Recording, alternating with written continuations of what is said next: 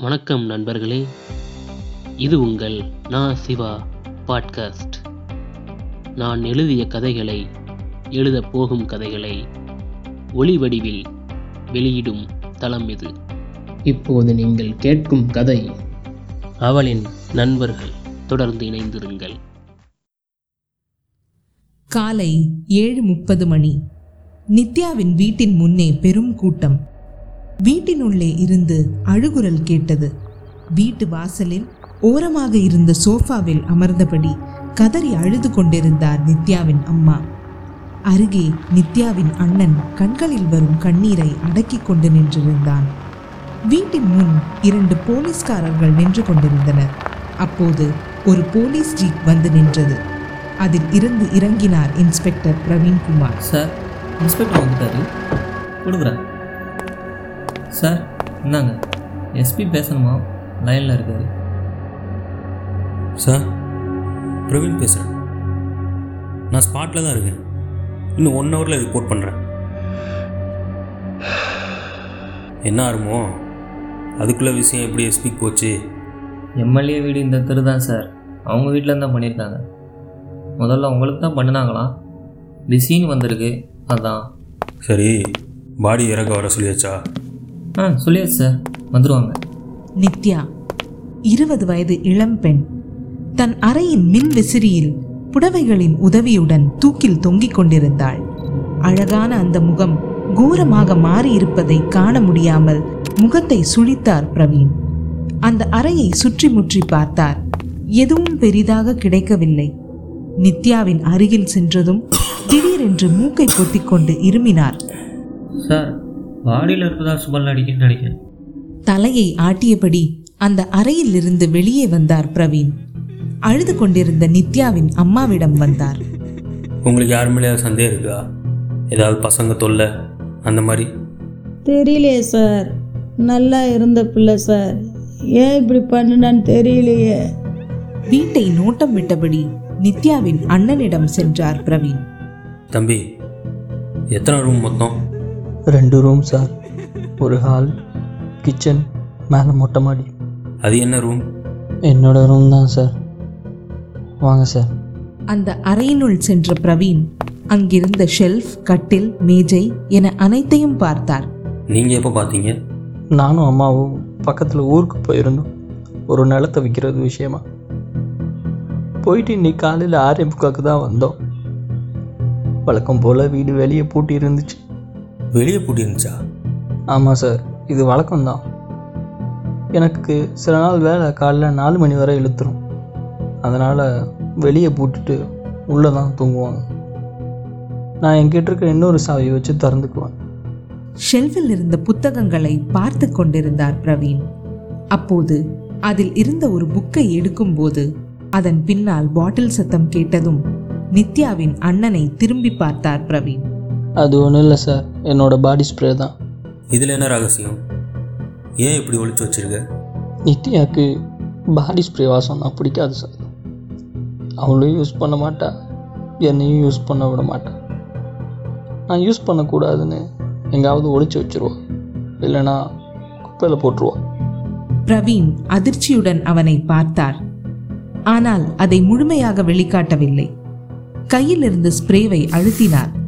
சற்று யோசித்துவிட்டு எடுத்த இடத்தில் மீண்டும் வைத்தார். சரி அப்பா என்ன பண்ணுறாங்க அப்பா நான் ஸ்கூல் படிக்கும்போதே இறந்துட்டாங்க சார் நித்யாவின் உடலை அங்கிருந்து அகற்றினர். பிரவீனும் ஆறுமுகமும் ஜீப்பில் ஏறினார்கள். ஜீப் அங்கிருந்து நகர்ந்தது. ஆறுமுகம் இங்கே பக்கத்தில் இந்த பொண்ணை பற்றி விசாரிக்க சொல்லுங்கள் சார் இது தற்கொலை மாதிரி தான் தெரியுது. நீங்கள் என்ன நினைக்கிறீங்க? போஸ்ட்மார்ட்டம் ரிப்போர்ட் சீக்கிரம் என்னோட டேபிளுக்கு வரணும். இது தற்கொலை மாதிரி தெரியல. என்ன சார் சொல்கிறீங்க ஜீப் ஒரு பள்ளிக்கூட மைதானத்தை கடந்து சென்றது. வண்டியை நிறுத்து. ஆறுமுகம். இந்த பசங்கள்லாம் இந்த ஏரியாவாக தானே இருக்கும்? இருக்கலாம் சார்.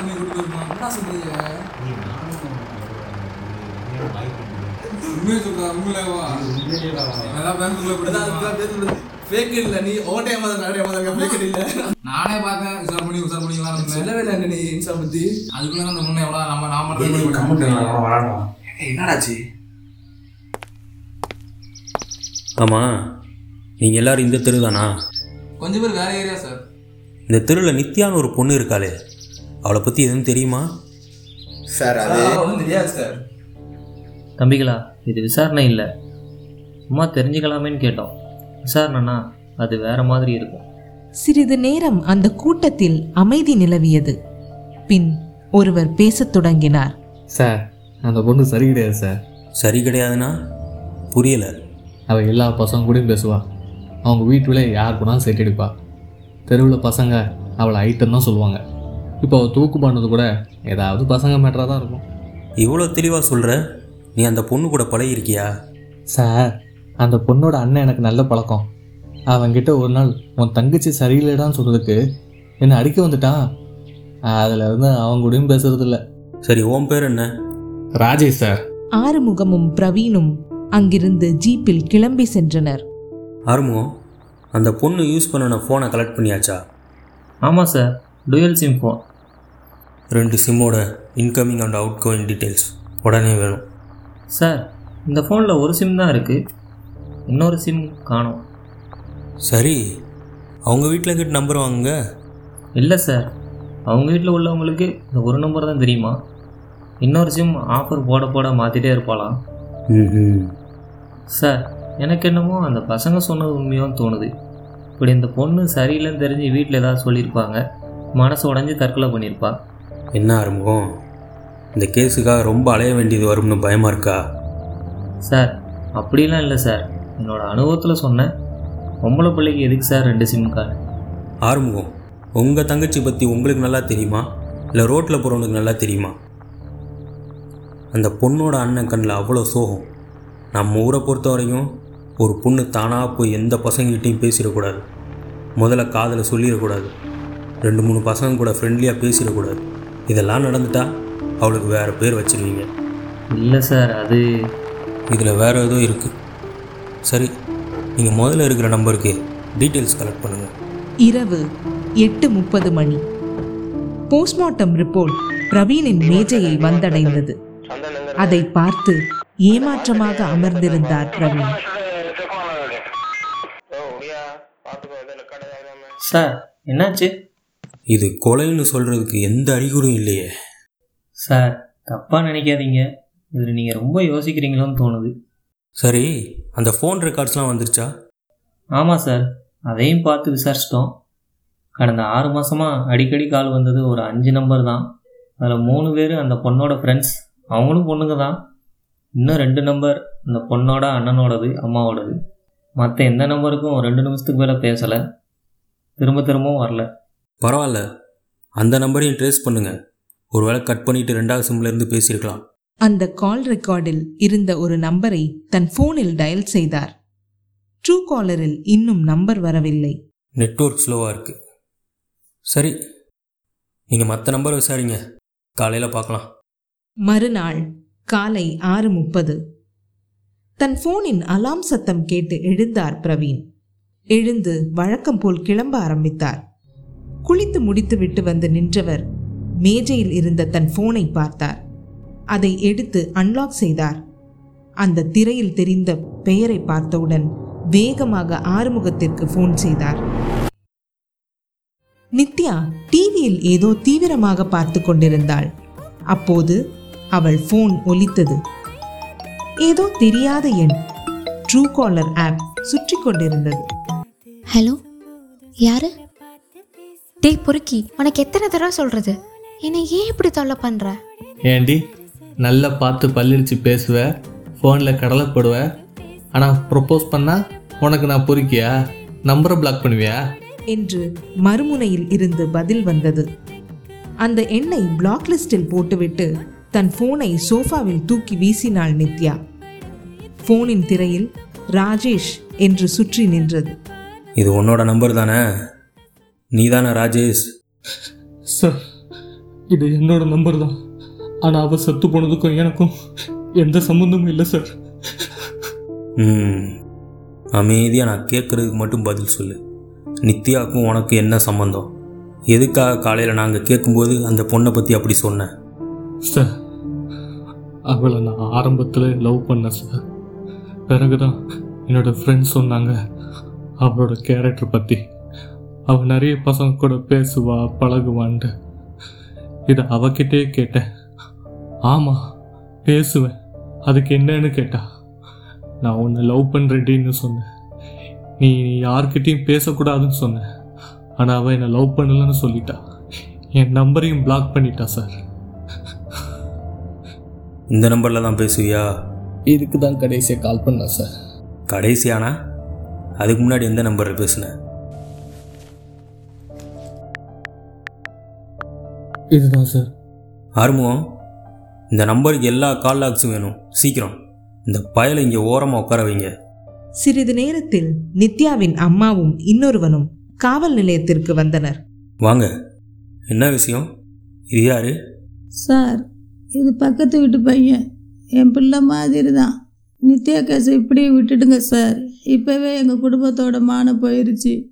இது முழுசாக நடந்தால் நாங்களும் தூக்கில் தான் தொங்கணும். அம்மா நீங்கள் சொன்னதை உங்கள் மகனை வந்து சொல்ல சொல்லுங்கள் இப்போ நீங்கள் கிளம்புங்க. தம்பி அம்மா வீட்டுக்கு கூட்டிகிட்டு போ. இருவரையும் வாசல் வரை சென்று அனுப்பி வைத்தார். ஆமாம் ஓம் பேர் என்ன? தேவராஜ். மாலை ஆறு மணி. சார் இந்த ரெண்டாவது நம்பர் ரெக்கார்ட்ஸ் வந்துருச்சு. இதில் சொல்லிக்கிற மாதிரி எதுவும் கிடைக்கல. இன்டர்நெட் யூசேஜ் தான் அதிகம். கொஞ்ச நாளைக்கு முன்னாடி தான் இந்த சிம்மை வாங்கியிருக்கா.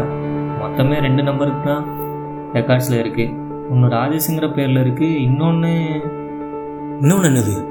சொல்லுங்கள் அந்த பொண்ணு பேரில் தான் சார் இருக்குது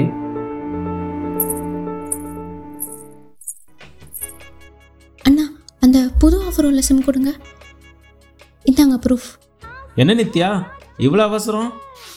சரி ஃபோட்டோ யார் கொடுப்பா? ஐயோ மறந்துட்டேன். நான் காலையில் கொடுக்குறேன். இப்போ சிம் கொடுக்குறீங்களா? நான் கடைக்கு போகணும்.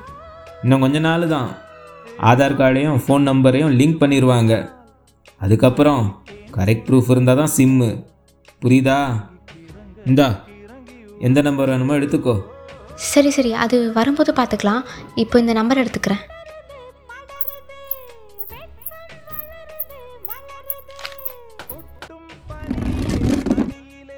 யாருடா அது? புதுசாக இருக்கு? ஆமாம் ஆமாம் உனக்கு புதுசு தான் அஞ்சாறு வருஷத்துக்கு முன்னாடி நம்ம டீ கடையில் நிற்கும்போது ஒரு சின்ன பொண்ணு வருவாள் வடை வாங்க. நீ கூட சொல்லுவே எதிர்காலத்தில் இந்த பொண்ணு பீக்கில் வரும்னு. அந்த பொண்ணு தான். அவன் நம்பர் கொடு. டே ஹரி என்னடா எப்பயும் புதுசாக வேணும்னு சொல்லுவ? இவ நம்பர் போய் கேட்குற இவ சரியில்லை மச்சி. ஏற்கனவே முடிஞ்சிருக்கும். முட்டாள். அவளை பார்த்தாலே தெரியுது. இன்னும் அப்படியே இருக்கா யார் கையும் படாமல் உனக்கு யார் சொன்னது? எல்லாம் பசங்க கூடயும் பேசுவாடா. பேசுனா? அதுக்கு என்ன? அதாண்டா இன்னும் நீ அப்படியே இருக்க. அவள் நம்பர் கொடு நான் பேசிக்கிறேன்.